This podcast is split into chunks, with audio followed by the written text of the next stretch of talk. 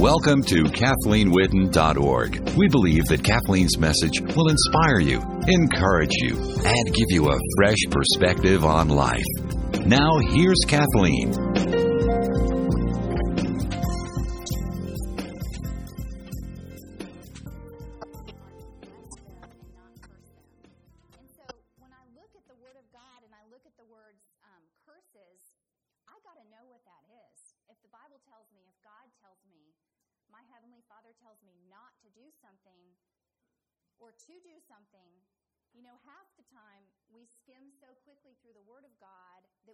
Familiar with a verse or familiar with what it says, but we don't even know what that really means.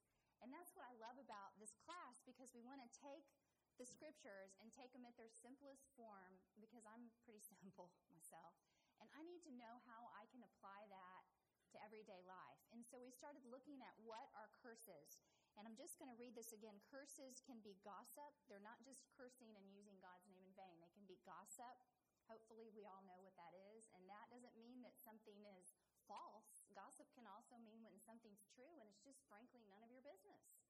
Or it's true and it's going to hurt somebody or it's true and it just, you know in your heart it shouldn't be repeated. And all of us have been there before. I know it's come out of my mouth so many times where I say, you know, I really shouldn't tell you this, but, you know, we've all done that. And we need to catch ourselves and say, whoa, but I'm not going to. Then I'm not going to. We have to start learning to grow up in Jesus. You know, I don't want to just get older, I want to get wiser. And and, and just gaining years doesn't give us wisdom. What gives us wisdom is when we know the Word of God and we actually do it. You know?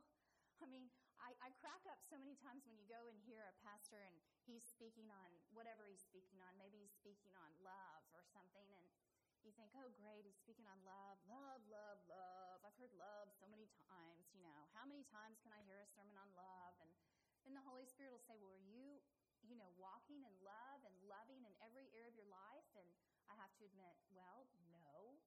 See, it doesn't matter unless we're actually doing what we've learned. And um, we, I've told you so many stories. Poor Storm, I hope he never gets these tapes when he gets older. We have a three year old little boy that we adopted from Armenia, and he's just the most precious, strong willed child I've ever met. and um, he, we love him, and um, he loves us. And um, anyway, it's like, how can your child, you know, be so much like you? You've got to raise them. Have you ever been just furious at one of your children and they're looking back at you and you're looking at them and they're looking at you and you're thinking, oh my gosh, this is me! A come! You know.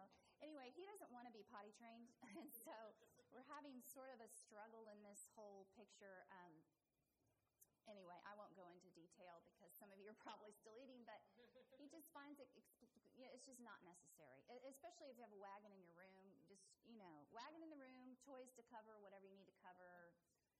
Let's move on. And um, so Storm can be just a mess. And um, why am I telling this story? Does anyone know? Love and learning. Love and learning. This is what it is. Thank you so much.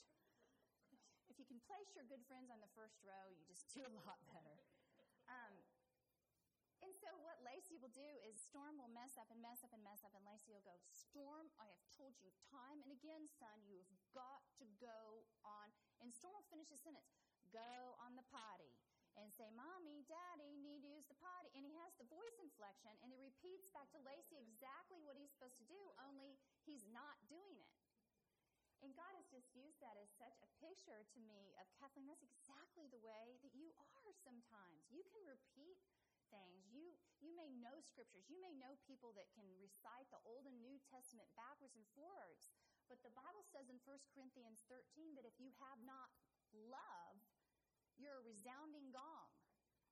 Because see, it just rings negatively in people's ear when we know things and have the knowledge of God, but we're not walking in the ways of God. So we need to know what are curses. Gossip. Number two, careless words.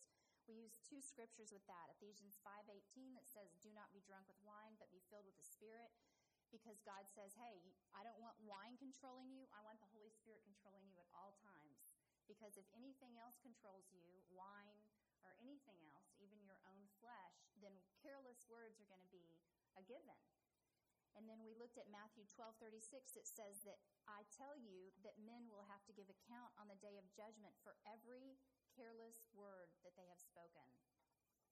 It's a very strong scripture that we will have to give account on the day of judgment for every careless word that we have spoken. Why? Because careless words hurt, they can ruin people's lives. Just our frivolous, self centered conversations or gossip or careless words or too much wine or just thinking of, hey, can I have attention?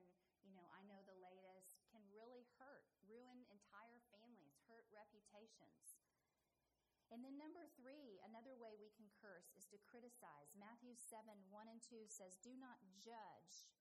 And I mentioned this briefly last Sunday. That word in the Greek judge is the English word criticize. Do not judge, criticize, or you will be judged, criticized. For in the same way that you judge or criticize others, you will be judged and criticized. And with the measure you use, it will be measured to you. You know, in all of this, I think of just God's law of sowing and reaping. And he says, undoubtedly, just as much as gravity is a law, and if I said, well, I'm going to go jump off that roof, expect me to just float down because gravity's a law. I'm going to fall, and it's not going to feel good. Well, there's physical laws such as gravity, but there are also spiritual laws and the spiritual world created the physical world, so I'm thinking the spiritual laws are even more powerful than our physical laws. And there is a spiritual law that says, whatever you sow, you will reap. And so if we sow a bunch of criticism, we're going to reap a bunch of criticism. And I also think of, like, as our kids grow up and grow up in this church and, and mess up and, and make mistakes and all of that, we need to be sowing mercy, mercy, mercy to everyone else's kids all the time. Why? Because I want my child to reap mercy. And I need to reap mercy. We need to be very aware of what curses are. And you know, it's hard. You know, when you're in the real life situation, even small real life situations, because they go through many different stages. And, you know, I can stand up here and say, well, I'm just going to love all children at all times, everywhere no matter what they do to my children, I just love them at all times. But I mean, I was talking with a dear friend the other day, and she said, Now tell me the truth. Do you ever just feel like you just, you know, it hurts? It hurts when they're hurt. And I said, You're right, it hurts when they're hurt. But both of us agreed, you know, we need the mercy of God, and we have to sow that mercy in every situation, even little things that you think aren't going to bug you. Okay, I'm not going to give that example. Okay, I had to pray while I was talking. Community's too small. Community's too small. Okay, so what do I do if someone curses or gossips or speaks evil of me? I love this quote. It's by a man named Edgar J. Mohn. A lie has speed, but the truth has endurance. Not the truth? A lie has speed, but the truth has endurance. You know, often when someone is cursing against us or speaking ugly against us or speaking ugly against our family or our husbands or your wife or whoever, my first reaction, your first reaction, is to discredit them in some way, is to some way discredit them. But if we see the truth of God's word, He says for us not to curse them back. And lots of times when I'm in the middle of trying to discredit someone, I end up inadvertently cursing them back because I'm trying to discredit their reputation. I'm trying to prove that I'm right.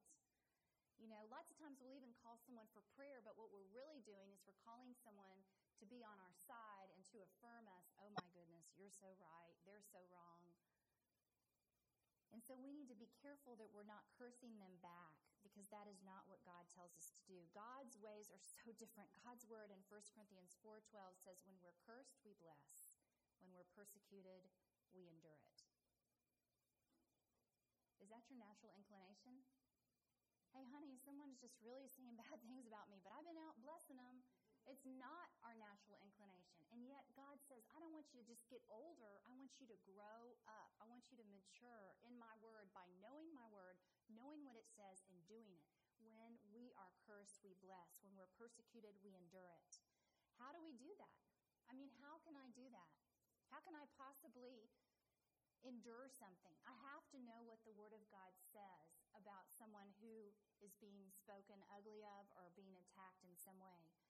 One very comforting scripture is Isaiah 54 17 that says that no weapon forged against you will prevail. You will refute every tongue that accuses you. This is the heritage of the servants of the Lord, and this is their vindication from me, declares the Lord.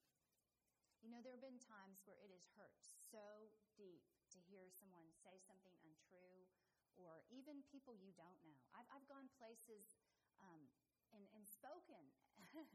I have a situation where I've gone somewhere, you know, north of here down I 35 to a rather large city that has a very large um, university, but I'm not going to tell you what city it is.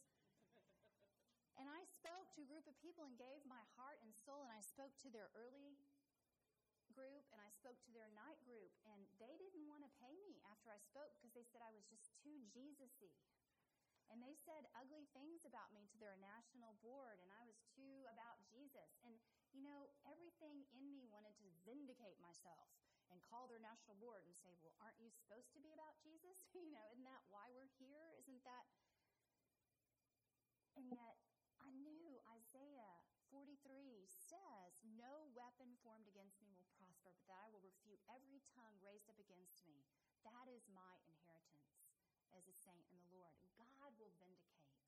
And I also know another scripture that's helped me so much. Proverbs 26 2 is an amazing scripture, and, and I even have a visual for it because I think that visuals help so much for us to see. It says, like a fluttering sparrow or a darting swallow, an undeserved curse does not come to rest. Did you know that? So if someone throws a curse at me, and I don't deserve that curse, and I'm not going to throw it back at them. It's not going to rest on me. That's what the book of Proverbs says. It only rests on us when we start cursing them back. So, are you going to do this? Okay, so here's my curse. I can choose to catch it, and if I catch it, it comes to rest, right? I chose to catch it, and it's going to come to rest. And then what do I do? I'm going to curse her back. Or she can throw a curse at me. Go ahead. And I cannot catch it. And I can choose to not. Don't do it yet. Don't peg me. this is not dodgeball. This is Mother's Day. She told me earlier that she was going to sing a Mother's Day song for me, and she's in the production. You want me to tell that? And, and so she sang the Goliath song for me. She goes, Mom, this is for you. You're big, you're scary, you're really, really hairy.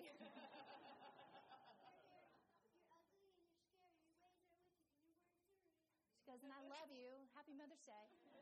For those of you that haven't been in the service, that, that's the song to Goliath. Goliath does have a good manicure. I want you to notice that when you see Goliath go down. So she can throw a curse to me, and I can choose to not receive it, and it goes back to her. She can also throw, see if you can do it. She can throw another curse to me. I can turn my back to, to it. Thanks, honey. And it goes back to her. Because, see, God tells us that if we catch it and if we receive it and we curse them back, then all of a sudden, what are you in? You're in this whole game of receiving curses back and forth. But if I have a curse thrown to me, then the book of Proverbs in 26 2 says, like a fluttering sparrow or a darting swallow, an undeserved curse does not come to rest. It will not come to rest to me if it's undeserved and if I don't curse them back. And I can choose to face the curse that they're saying towards me or doing towards me. And that was when I faced her as she threw the curse towards me and I just let it bounce off me. Or sometimes it's best to ignore it and turn our backs and let it bounce off of you. I don't think that's what the word means by turn the other cheek, but it could be. Some of you did not understand that, and that is okay. If we've really been wronged, it may enter our minds to seek revenge in some way, but God's word tells us to not seek revenge. This is a really important scripture. Romans 12, 17 through 19 says, Do not repay anyone evil for evil. Could answer a whole lot of questions for us. Be careful to do what is right in the eyes of everybody. If it is possible, as far as it depends on you, live at peace with everyone. Do not take revenge, my friends, but leave room for God's wrath. For it is written, It is mine to avenge. I will repay. This is huge because it says, not only don't repay evil for evil, but if you choose to take revenge, God's word infers that you don't leave room for God's wrath. And he'll say, hey, you want to handle it? You handle it. But if I choose not to take revenge and I choose to do it God's way and to bless my enemies, then if they don't turn and repent, there is room for God's wrath to come in and do whatever He feels needs to be done. God's God. And His love and His his mercy is always towards us and towards his other children. And sometimes it looks like, why do people get away for so long with what they're doing? But see, you can read Psalm 37 on your own and figure out they're not getting away with anything. But God tells us specifically not to take revenge. He will repay. Romans 12, 20 and 21 says, On the contrary, and I'm just continuing from Romans 12, 17 through 19. I'm going to read it again. Do not repay anyone for evil, but be careful to do what is right in the eyes of everybody. If it is possible, as far as it depends on you, live at peace with everyone. Isn't that awesome? I mean, that's like saying, God, as far as it depends on me, you said for me to live at peace, and so I will choose peace. It's like what we were talking about a couple Sundays ago, where you say, I will choose to be the first one to apologize every single time. And y'all were laughing when I was telling you the stories of being in disagreements, heated disagreements, since we don't argue, heated disagreements with Lacey, and hearing the Holy Spirit say, Kathleen, just stop, apologize. And I would say to the Holy Spirit back, well, I was the first one to apologize last time. And don't tell me that you're not ever like that. Y'all are looking very innocent, and I know it's a lie. As it depends on me, I need to be the peacemaker. Do not re- take revenge, my friends, but leave room, place, and space for God's wrath. For it is written, It is mine to avenge, I will repay. And then Romans 12, 20 and 21 goes on to say, On the contrary, on the contrary to taking revenge, if your enemy is hungry, feed him. If he's thirsty, give him something to drink. In doing this, you will heap burning coals on his head. And then it says something that's the most key scripture, and I think such a key scripture for our generation. Romans 12, verse 21 says, Do not be overcome by evil, but overcome evil with good. You know, I have met people that have had tremendously difficult things happen in their life. And they are overcome by the things that have happened. And I have met people who have been sexually abused, who have had horrible, horrible situations that we would not even want to give glory to by discussing them happen in their life. And they have chosen to be overcomers. And I shared with some kids in the high school last week you will have a choice all the time to be an overcomer or to be overcome, to be pitiful or to be powerful, but you won't be both. You won't be both. And God says that we're not to be overcome by evil. You know, sometimes I hear all the things that are going on in the world, or I, I see and you see just in the news, just the evil and the depravity around the world.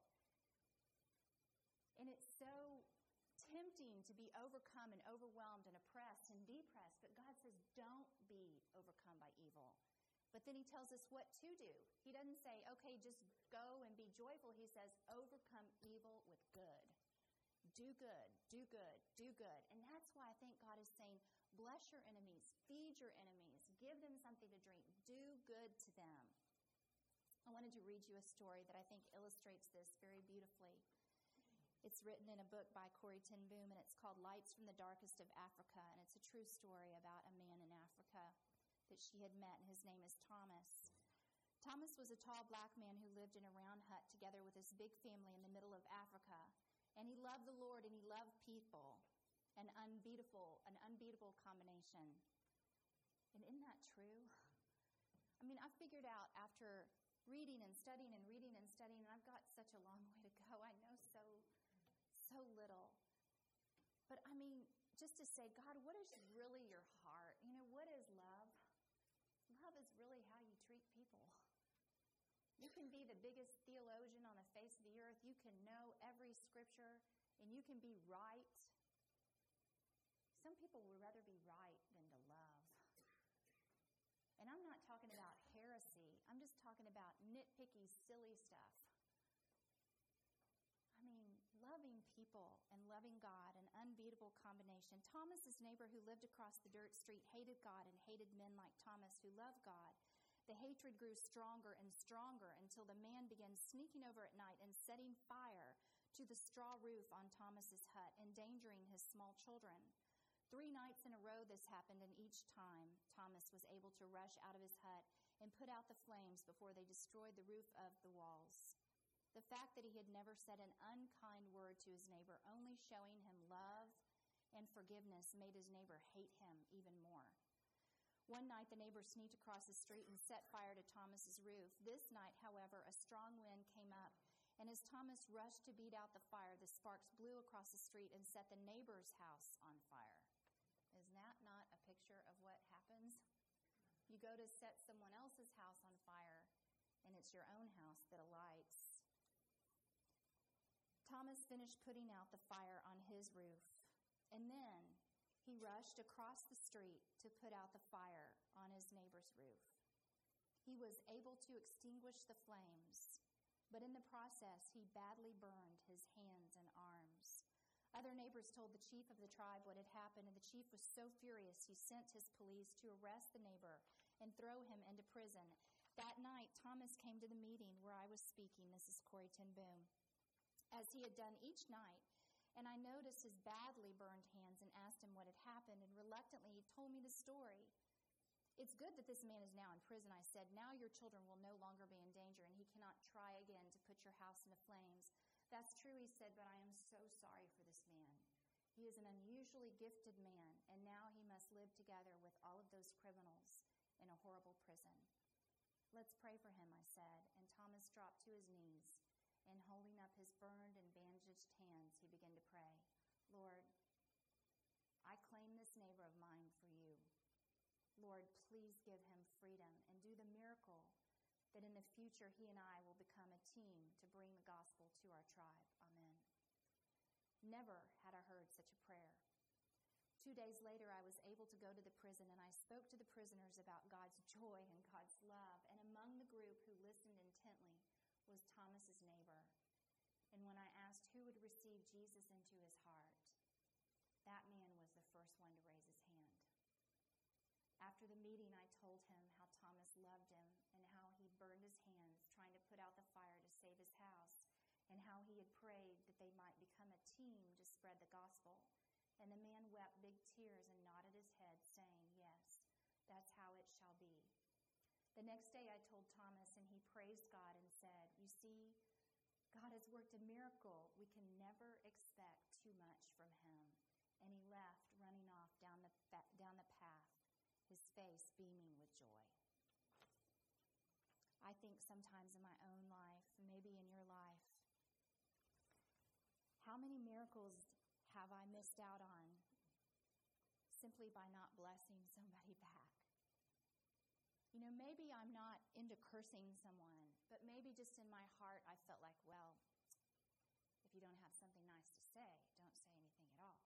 Or I'll just ignore that person. Or I'm just going to, you know, think about me and my family. And we talked about boundaries in here last Sunday. I'm not talking about having unwise boundaries. God wants us to be balanced and wise and protective. And He does say in His Word not to give the pearls that we have, the good, precious things within us and within our children to swine. But at the same time, He tells us to bless our enemies and to not curse those that curse us back. So, how can I bless my enemies today and still have healthy boundaries? Number one, we can be a blessing. Romans 2 4 says that God's kindness leads us to repentance. Isn't that a huge scripture? I mean, I sort of like want every evangelist across the world, which includes every single one of you in this room. Did you know that? To see it's God's kindness that leads us to repentance. It's God's kindness. It's when we demonstrate His kindness, if we can just be a blessing to them, if we can smile at whoever doesn't smile back, if we can just be kind, and sometimes that's being kind from a distance. I know I gave you the example of the one individual in our life that I pray for and, and we definitely pray for and we love from a distance because that boundary has to be there. But I'm kind towards that person. And if I hear something negative, which I have heard many negative things, I don't join in, I walk away and I pray. Have I always been that way and am perfect and always no? But I'll tell you what, once you sign over to Jesus Christ, the Holy Spirit keeps you on a short leash and you can feel it. Because I get yanked up pretty fast when I'm doing the wrong thing. And I feel that static and that uncomfortableness. And I don't want to live with it. Once you've tasted peace and you've tasted the joy that you have in doing what God has, has ordained for us to do so we can have freedom, you don't ever want to go back. You don't want to go back to defending yourself. You don't want to go back to cursing someone. You don't want to go back to being depressed and thinking about yourself and how you can make yourself happy. You don't want to go back. And God says that it's His kindness that leads someone to repentance. It's not that we bring accusation to them and show them their depravity. It's God's kindness. Number two, how can I bless my enemies and still have healthy boundaries? Is give a blessing. You know, the individual that I'm talking about, I actually sent a gift to that individual. I know y'all are all thinking about the heaping coal, you know, coals on their head scripture, and that's true. I'm going to read that again. Romans 12, um, verses 20 and 21. On the contrary, if your enemy is hungry, feed him. If he's thirsty, give him something to drink. In doing this, you will heap burning coals on his head. Don't be overcome by evil, but overcome evil with good. There is so much power when I'm not and you're not choosing to be overcome with evil, but when we're literally actively choosing to overcome evil with good. And for many of us, that needs to be an action. It can't just be this pervasive, positive thought. It needs to be an action. And I prayed, and, and it was right before my second um, eye surgery, and I, I couldn't really read. I couldn't read my Bible. My, I was in bed, and I'd lost all the weight that I've finally gained back and um, from the um, antibiotics and long story, but I wasn't feeling too good. And I saw something on television that I knew would reach this individual because it spoke this individual's language. It was in this individual's um, interest. And I ordered it and had it sent to them. See, there's power in the action of love. 1 Corinthians 13 says, Love never fails. And there is endurance in the truth. And so, number two, give a blessing. Send them a gift, send them a card, do something anonymous. And that may not work in every situation, but pray about it. And you will have that joy can only come from doing things the way Jesus did them. Because you know what? If he had waited for just even one good person to get up on that cross and die for, there'd be no cross, folks. It was when we were yet sinners that Jesus died for us. I mean, how good for me to be reminded of that. That before I was even born, he saw me and he said, When you were still in the midst of all of your stuff, and I'm still in the midst of my stuff. I don't know about y'all, but aren't you? I told you last Sunday, or I think it was here. I don't know where it was anymore. Been to too many places this week. But don't you ever just get sick of yourself? I mean, sometimes I'm like, God, here I am again. I'm so sick of myself, you know? Or I'll find myself just ring, ring, ring, ring with the family and there's strife going on and I'm still in my old mindset and habits and I go upstairs and I'm brushing my hair feel sorry for myself and I just think, I'm so sick of myself. And yet, God's never sick of me. He's never sick of you. He loves us. And can't I show that same mercy to others? But see, we love to see other people under a microscope. But then when we look at ourselves, we get out our rose colored glasses. That's Annie Lute's favorite talk that I give because I found some rose colored glasses one time and I put them on. But we do. We're like, okay, now I'm going to look at you, husband or wife. Let me get out my microscope. And we get it out and we get our little petri dish and we zoom it way in.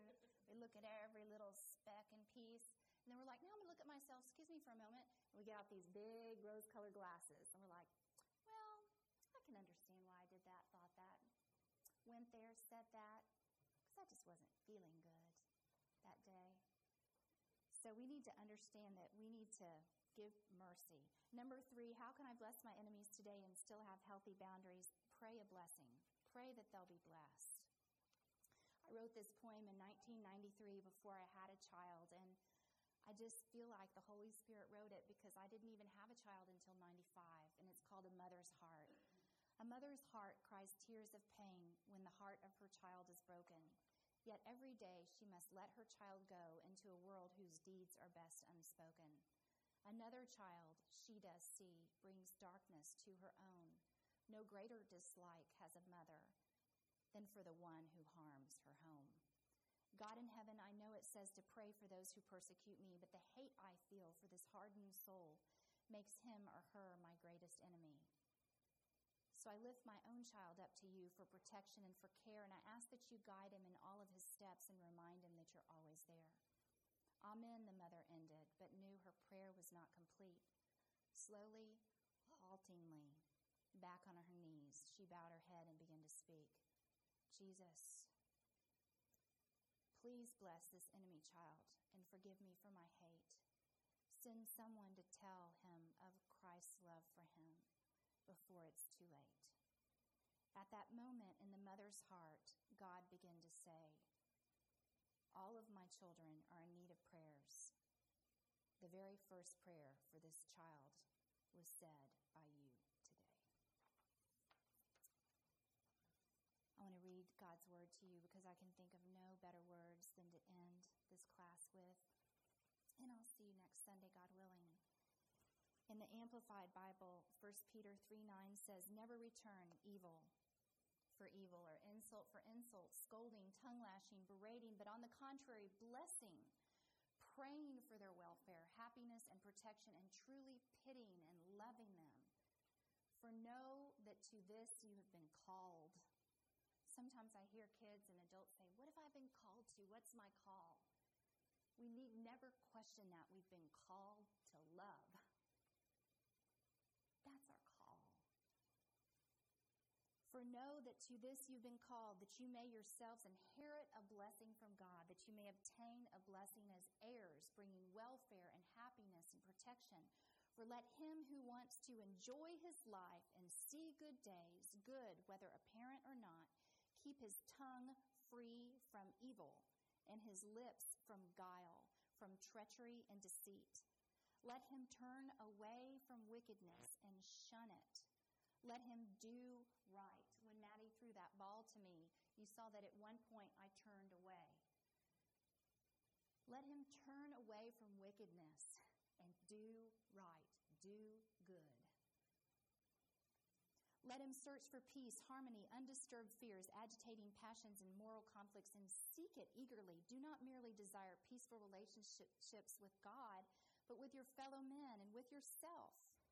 But pursue, go after them, for the eyes of the Lord are upon the righteous. Isn't that awesome? But you can tell your child, God's eyes are upon you when you want to do right. The eyes of the Lord are upon the righteous, those who are upright and in right standing with God, and his ears are attentive to their prayer. But the face of the Lord is against those who practice evil, to oppose them, frustrate, and defeat them. Heavenly Father, we just thank you this morning that your word so clearly tells us that you want us to bless and not curse. Your word so clearly tells us not to be overcome by evil, but to overcome evil with good. And Father, each one of us comes this morning with different circumstances and situations in our lives that have been painful and hurtful, people in our lives, circumstances in our lives where we have felt attacked or cursed or, or had something very horrible, horrible happen to us. Father, show each one of us, as you're so faithful to do, what we can actively do to overcome evil with good. Father, some of us, I know you're going to say, send that person a gift, send them a card. Others of us are going to need to pray faithfully for them. Others of us are going to need to smile and be kind when every everything within us wants to walk away and be unkind. But all of us, all of us are to bless our enemies like the man in the story Thomas and to love those who persecute us and to pray for those who despitefully use us. Father, give us that desire to be like you.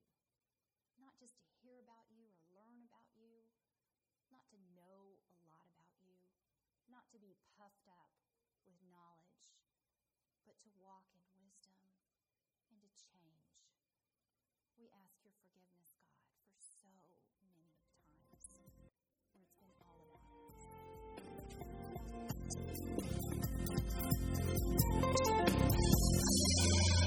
We hope that you've enjoyed Kathleen's message. To order a copy of this and other messages, please call us in San Antonio, Texas at 210 822 5500 or toll free outside the San Antonio area 877 397 7773. That's 1 877 397 7773. Visit our website, KathleenWhitten.org. K A T H L E E N W H I T T E N dot org.